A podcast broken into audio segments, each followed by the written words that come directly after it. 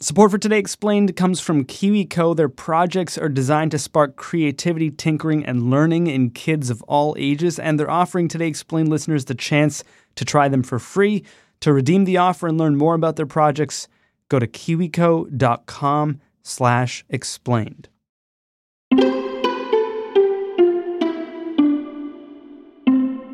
A couple years ago, a friend of mine who has this rare red meat allergy was like, Hey, Sean, you want to get lunch? and she never really asked me to go to lunch. So I was like, Of course, like, sure.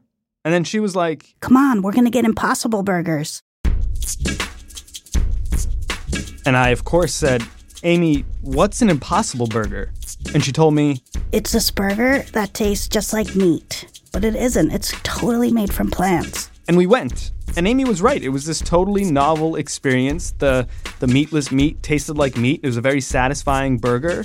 And then I didn't really think about it again until last year when I was in Chicago for a weekend and heard that the White Castle a few blocks away from our hotel was now serving the Impossible Burgers. And I was with Today Explained engineer Efim the Dream Shapiro at like 2 in the morning and I said, Efim, you want to go get the Impossible Burgers at White Castle? And Efim was like, sure. And we went. And that's about when I realized, damn, this meatless meat thing is really becoming a thing. And it is. It's White Castle, but also Red Robin, Carl's Jr., Del Taco. Then on Monday, Burger King announced plans to have every one of its locations across the country serving Impossible Burgers by the end of the year. And Beyond Meat, the maker of the other big meatless meat out there, is expected to go public tomorrow. Its likely valuation over $1 billion. Tamar Haspel has been on the meat beat for the Washington Post. We started with the impossible. The Impossible Burger is made by a company called Impossible Foods. It comes shrink wrapped and it looks like raw meat. There's a chain here called Dave and Buster's that tends to sort of load things up cheese and special sauce. I think it had over 1,300 calories, whereas at other chains, it's more geared toward a health conscious customer and not so loaded up. It has vegetables on it and it doesn't come with french fries. And this other company, Beyond Meat, with like the over a billion dollar IPO, are they doing things differently? Do they have any advantages over Impossible Foods? Sure, they do. I don't believe Impossible Foods is available at retail for you and me to buy and cook at home, but Beyond Burger is, and you can get it at Whole Foods and a number of other places. I've had that one too. And I will say that I think that the Impossible Burger is a more convincing substitute, but I think they're both reasonable substitutes once you put them on a bun with accoutrement and put it on a plate. I think it's high time we establish how exactly this stuff is made. I think when my friend first told me, like, hey, we got to go try this Impossible Burger, she said it's like they figured out how to make like beets bleed. I don't know if that's accurate, but I'd love to find out. The Impossible Burger bleeds, and I've seen it bleed on video. I will tell you the two that I tried did not bleed. Ah. But one of the ways they accomplished this, and this has been somewhat controversial, is with a soy based heme. The stuff that comes out of meat when you cook it is myoglobin, which is very closely related to hemoglobin. So this is imitating hemoglobin, but they're using a genetically modified yeast to make that. And of course, that has made the antennae go up on people who are suspicious about genetic modification in general. Hmm. And that carries connotations that a lot of people are not really comfortable with. To be clear, this is not like lab grown meat that you've heard about, like No. meat that was grown in a lab that didn't hurt an animal but is still animal based. Yeah, they're two very different things. So, what we see on the market right now is actually plants that have been processed into something beef like. The thing that they're working on, lab grown meat, actually starts with animal cells and gets cultured in the lab in a growth medium that mimics an animal. And those cells do what cells do, which is reproduce. It's not available anywhere yet. It's a very challenging technical process. There are some things that make it really difficult to do at any kind of reasonable price point. Right now, you know, you're looking at thousands of dollars a pound. Wow. But yes, that is going to be indistinguishable from meat because it's going to be actual meat. It just won't involve animals except for those few cells that you begin with. Do you remember the first time you bit into an Impossible Burger, Tamar? Sure, because it was like last week. There's this local chain called Not Your Average Joe's. My husband and I went up to one near us, and it was served with mozzarella cheese and sort of a pesto. And it was delicious. It was a bona fide burger experience. Now, if you take a little piece of it off and eat it just by itself, you can definitely detect planty flavors. It's not going to compete with like the burger at the corner bistro in New York, the big, medium rare burger where the beef flavor is really what it's about. But in fast food burgers and in a lot of fast casual restaurant burgers, the flavor of the beef is not nearly as important as the fact that you have this charred, meaty substance with delicious things piled on. It absolutely passes that bar.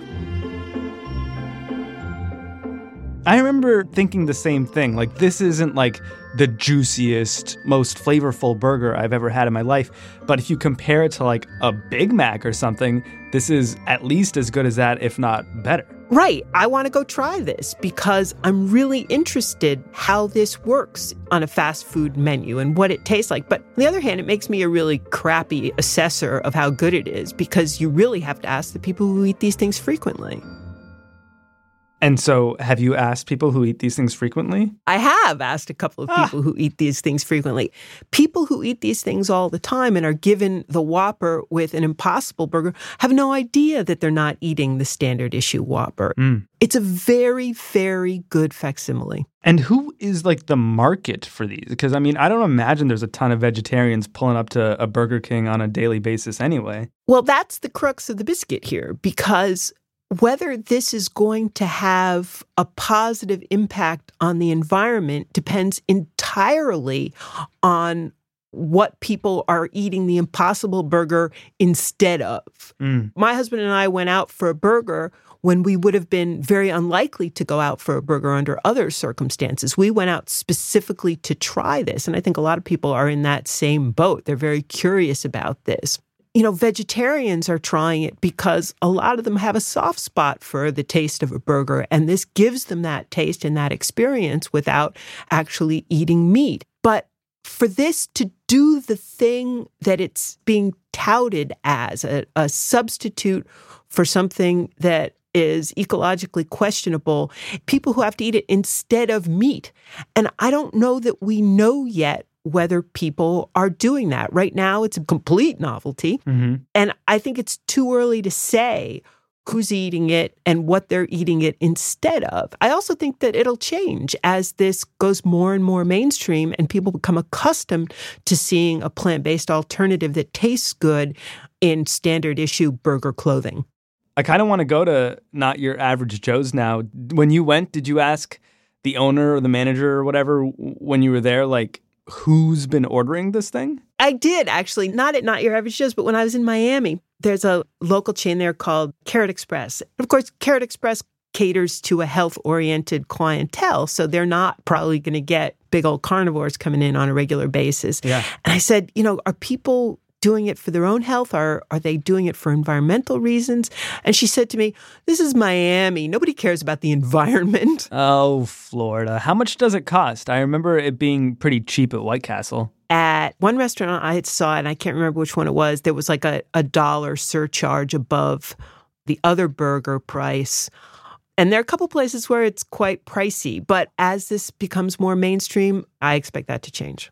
Do you have any sense of why like fast food restaurants might be adding it if they might have to charge a surcharge? It might not be the most, you know, like gangbusters business initiative. But look at who's going to it and look at the press that they're getting. If you're Burger King and you have the option of putting this on your menu, which could bring in a clientele that you didn't have before, why wouldn't you do it? We should make a date to talk a year from now and see what's happened because it's going to be super interesting to see the kind of acceptance this gets among, you know, everyday meat eaters. I'm putting it in the calendar now. All right, all right, good. May Day 2020. no matter what goes me. down that day, you and I are going to talk. We're going to talk meat. Or we're going to talk the absence of meat. That's right, one or the other.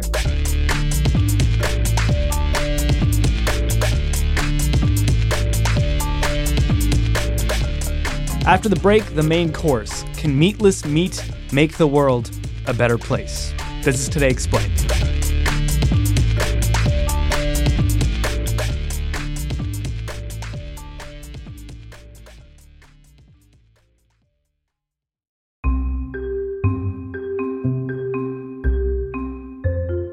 So here's the deal. The last time KiwiCo was sponsoring the show, I told you guys a story of this whale project they sent me, and I was thinking who would be great for this whale project, and I gave it to my six year old neighbor Jackson around his birthday. I left it on his stoop, and then I never heard anything about it ever again.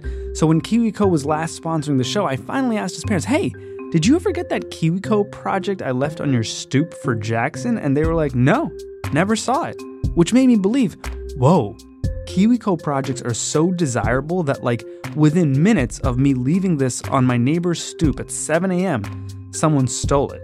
But what I found out later from my neighbors is that they already had a KiwiCo subscription and they did, in fact, get the whale project. They just didn't realize it was a gift from me, and Jackson loved it. KiwiCo is offering Today Explained listeners the chance to try them out for free. To redeem the offer and learn more about their projects for kids of all ages, visit kiwico.com slash explained. That is K-I-W-I-C-O dot com slash explained.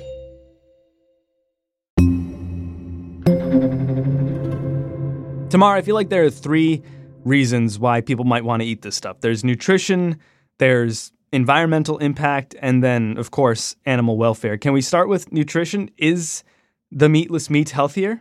Nah. So I looked at the nutritional profile of the Impossible Burger versus beef. The Impossible Burger has somewhat less saturated fat, and the people who are in the saturated fat is important camp will say, well, that's a win. It has somewhat less protein, and the people who are in the protein is important camp will say, well, that's a loss. But all in all, I would say there's not enough to choose between them to say that this is going to have any impact on human health. What it can do, however, is it can be like the chicken Caesar salad. It has the word salad in it, so people think it's good for you. But when you look at the stats, it's got, you know, 1,400 calories and all this saturated fat from the dressing, not to mention tons of salt, because, of course, all the calories come from dressing and croutons. And, you know, everybody knows you can't eat dressing and croutons for lunch, but that's basically what you're doing when you're getting the Caesar salad. So if you think it's a plant based burger and it's better for you, you know, that health halo can extend to the cheese, the special sauce, the french fries, even the milkshake. It's easy to get a sense that this is better for you when it's not really.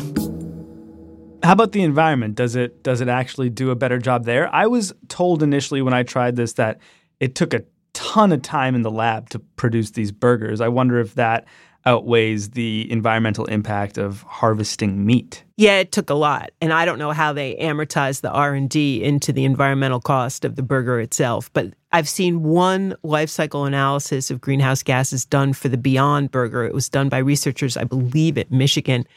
And they found that the Beyond Burger had 10% of the greenhouse gas impact of beef. Now, this will bring the beef people out to point out that all of the life cycle analyses of beef don't include, you know, the ecosystem services that cattle can perform if they're grazed properly. So we can go down the rabbit hole of enteric methane and sequestered carbon in grasslands. Or we can say that it's probably a significant greenhouse gas win. Hmm. It's going to be a probably for now because we have not seen an evaluation of the Impossible Burger. Technically, the jury's out, but enteric methane from cattle is a really big hit. chicken and pork have a much, much lower greenhouse gas impact than beef because neither chickens nor pigs have that enteric methane.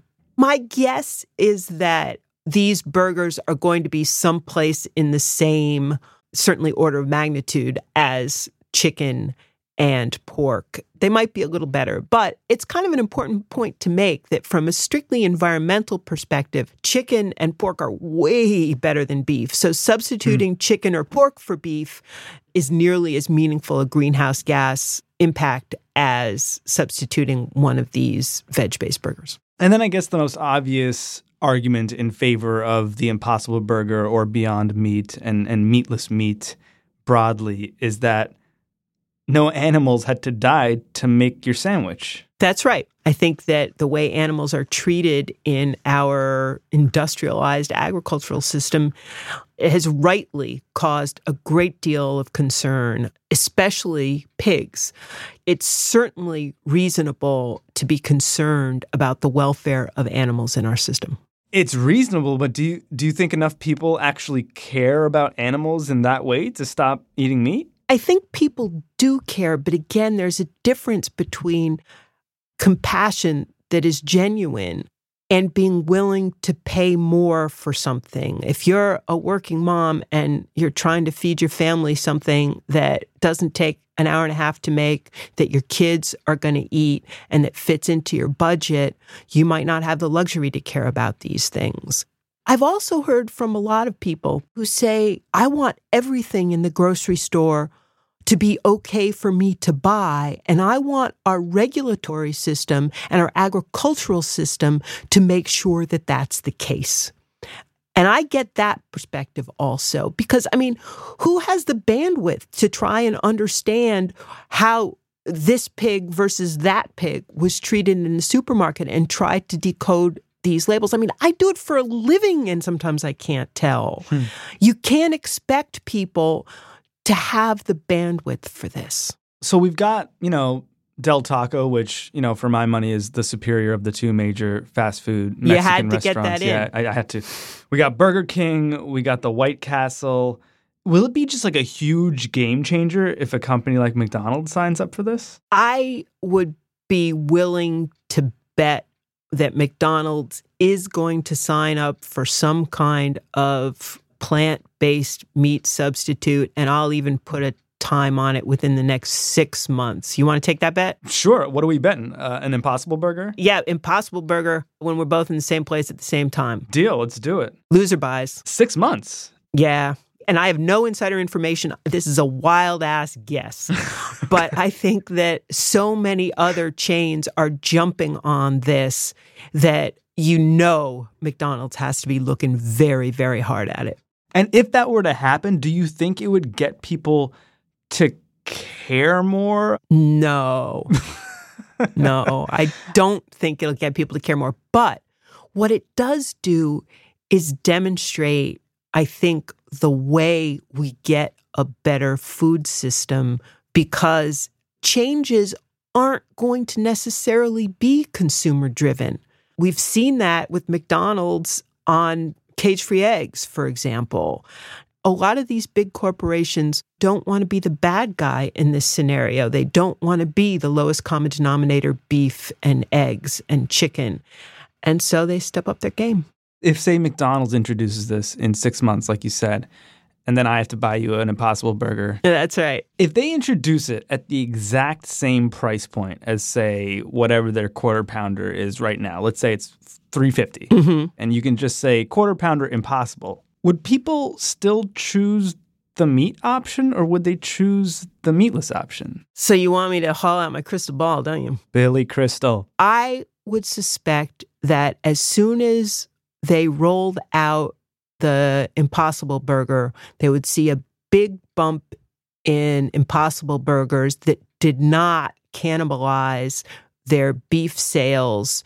And then after we get past the novelty phase of this, McDonald's will probably bring in a few new customers and some of their customers will opt for the Impossible Burger for a variety of reasons. It might not be the environment, it might be that they have the perception that it's better for them. So, if you are an animal rights activist who also really cares about the environment and looks at impossible meat as like the last bastion of hope for saving the cows of America and the world, what you're really hoping for isn't that McDonald's introduces the impossible burger in six months, but that McDonald's takes the initiative to replace its entire meat menu, its beef based menu, with impossible meat. And I think we're a long way away from that. But I don't think that it's out of the question. I don't think it's impossible.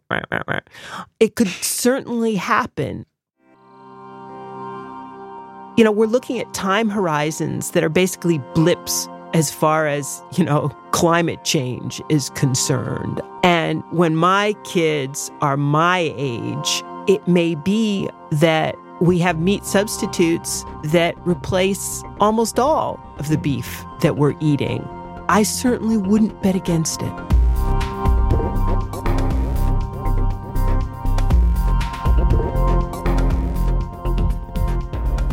Tamar Haspel writes a monthly food column called Unearthed for the Washington Post. When she's not doing that, she farms oysters on Cape Cod, which I guess gives the rest of us something to aspire to. I'm Sean Rameswaram. This is Today Explained. My favorite burger is the stuffed portobello mushroom situation over at Shake Shack. Watch out for the exploding cheese. Irene Noguchi is the show's executive producer. My favorite burger is the fried chicken sandwich from Naked Lunch in San Francisco, which when you bite into the Acme bread, the buttermilk coleslaw just drips down over the chicken and into your mouth, and it's just so good. Noam Hassenfeld makes the show. Love my mom's homemade turkey burgers. So does Amina Al Sadi. Any burger that's so smothered in toppings, I don't have to actually taste the beef. And Bridget McCarthy. Well, I can't eat hamburgers with a clear conscience anymore because my husband said the single biggest thing we can do to fight climate change is to stop eating beef. Thanks, Dan. Britt Hansen's been helping out this week. Five guys, but I also love a fancy burger. Siona Petros is our intrepid intern. Buffalo Bella from Hip City Veg in DC. Why? Because it's amazing. It's all vegan and it's spicy and it doesn't feel like it's vegan. And as you heard up top, Efim Shapiro is the engineer. My favorite burger is the Kirkland signature quarter pound ground beef hamburger patty, frozen. Thanks to my pal Amy Pearl for bringing our past conversation back to life today. Let's see. It's been so long since I've had a burger. Amy makes a show at WNYC called 10 Things That Scare Me. Check it out. Burgers scare the mysterious Breakmaster Cylinder, but he makes music for our show anyway.